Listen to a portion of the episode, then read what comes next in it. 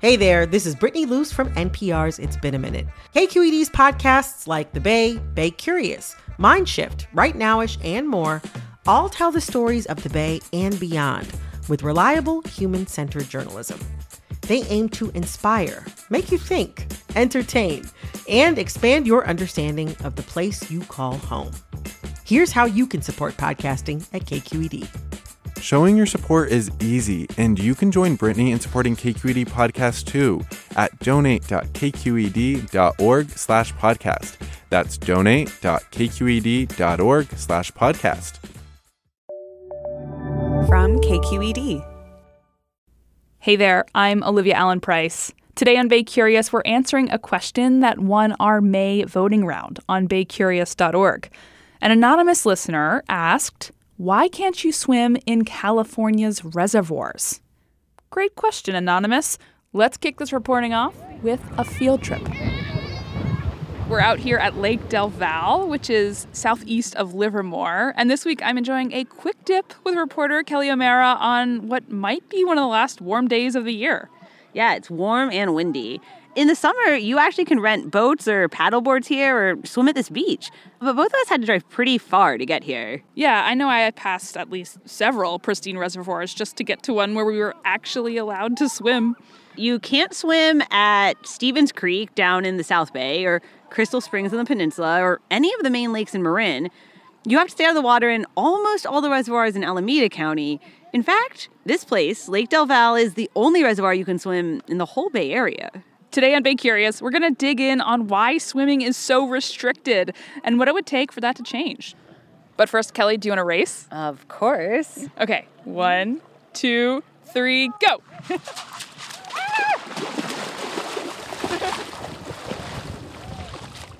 Support for Bay Curious comes from Sierra Nevada Brewing Company. Committed to brewing things the right way since 1980, because when you're a family-run brewery, there's no other way to do it. Sierra Nevada Brewing Company, still family-owned, operated, and argued over. And be sure to stay tuned through the end of the show so you can play our monthly trivia game for a chance to win some cool prizes. Hi there, I'm Rund Abdelfatah from ThruLine. If you're listening to this podcast, you know that KQED produces exceptional storytelling that keeps you informed, inspired, and entertained. Their podcasts cover issues from your neighborhood to the entire country and everything in between. Support this work today. You can help us continue to bring quality podcasts to your ears. Just head to donate.kqed.org/podcast. That's donate.kqed.org/podcast.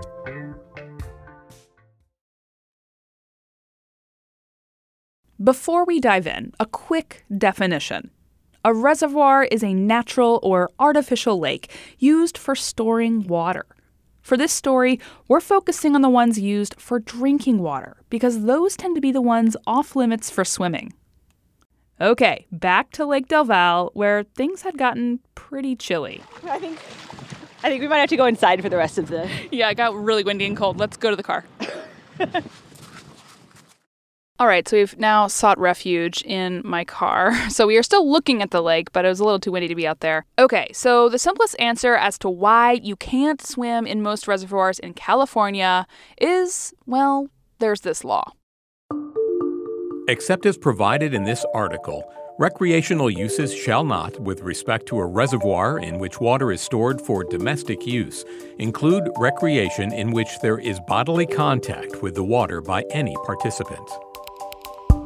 Swimming, or body contact, has been banned in reservoirs in California since the 1970s. The thinking went, reservoirs are for drinking water. People are dirty, and thus people swimming in the reservoirs makes our water dirty. Back when California was commissioning the State Water Project, they also commissioned a study about the water. Wait, pause. What is the State Water Project? The California Aqueduct. It will bring surplus Northern California water 450 miles to Southern California. It's this massive series of reservoirs and dams and canals and pumping stations that make up one of the biggest public water and power utilities in the whole country. California's voters authorized the sale of $1,750,000,000 in bonds to finance the mammoth project. And so when the state was building that, they wanted to know how clean all those dams and reservoirs were going to be.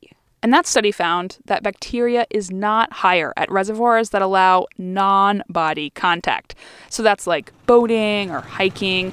But they worried that body contact, like swimming, could lead to fecal coliform and the potential for waterborne diseases like Giardia. The reason it was done way back when is the filtration requirements of surface water now were not in place. Kurt Souza is an assistant deputy director for the Division of Drinking Water. Filtration was required by the EPA back in 1989 and 1991, somewhere in there. So reservoir water before that, a lot of it was not filtered. It was just disinfected. It would just be treated with chlorine or other chemicals and then pumped straight into our taps. So we needed the water sitting in the lakes to be pretty clean in the first place. And the more people in the water, babies swimming, people peeing, the higher the risk it would get contaminated.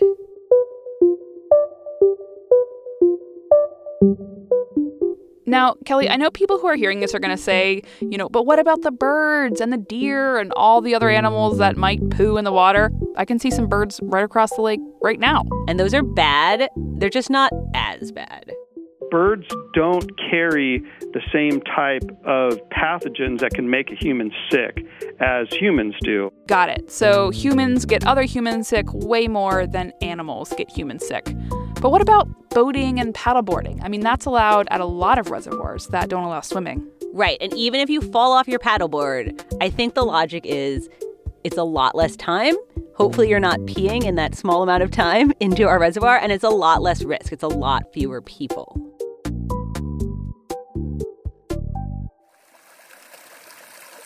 Of course, California, being a state that doesn't always get as much water as we need, has some unique issues, too. We are a drought state, so sometimes our reservoirs get very small, and sometimes the water sits around for a long time. That's why you'll find swimming allowed a lot more frequently on the East Coast than the West Coast. They just get more rain, and their water turns over faster than us. That's also why rivers here have different rules. They're not standing water. But Lake Del Valle isn't a river, and it's definitely on the West Coast. So you might be wondering, why can you swim at this reservoir? There are exceptions in the law, which are listed right after it, and they are specific exceptions to specific reservoirs, or, in one case, all of San Diego County got an exemption years ago. Don't worry, those exceptions come with a lot of guidelines for treating the water. All of those State Water Project reservoirs were exempted from the swimming ban because recreation was a part of them when they were decided on. And Lake Del Valle is part of the State Water Project. But it's the only exemption in the entire Bay Area. If someone wanted to get a new exemption to allow swimming at their reservoir, they'd literally have to get a new law passed by the state legislature. And that's getting harder and harder to do. Our legislative body has been very cautious on, allowing a lot of reservoir activity like that. The last bill passed to allow swimming for a new lake was in 2013. There are plenty of reasons that people aren't pushing to open up all the reservoirs to swimming, like water districts. They might have to pay higher insurance rates. But water treatment has gotten a lot better in the last 40 years. So if we were to write the policy from scratch, it would probably look really different. I'm not sure if you'd make the same law today. You'd probably make it the other way, where you would require a certain amount of treatment for a certain type of recreation if you started over. That doesn't mean there aren't any spots you can swim in the Bay Area. There are swimming lakes that aren't for drinking, and there are rivers, beaches. We've got a list of local swimming spots online at baycurious.org, and we'll also link to it in our show notes. Or you could just come out to Lake Del Valle. We can promise you wide open space, great trails, and a nice, clean reservoir to swim in.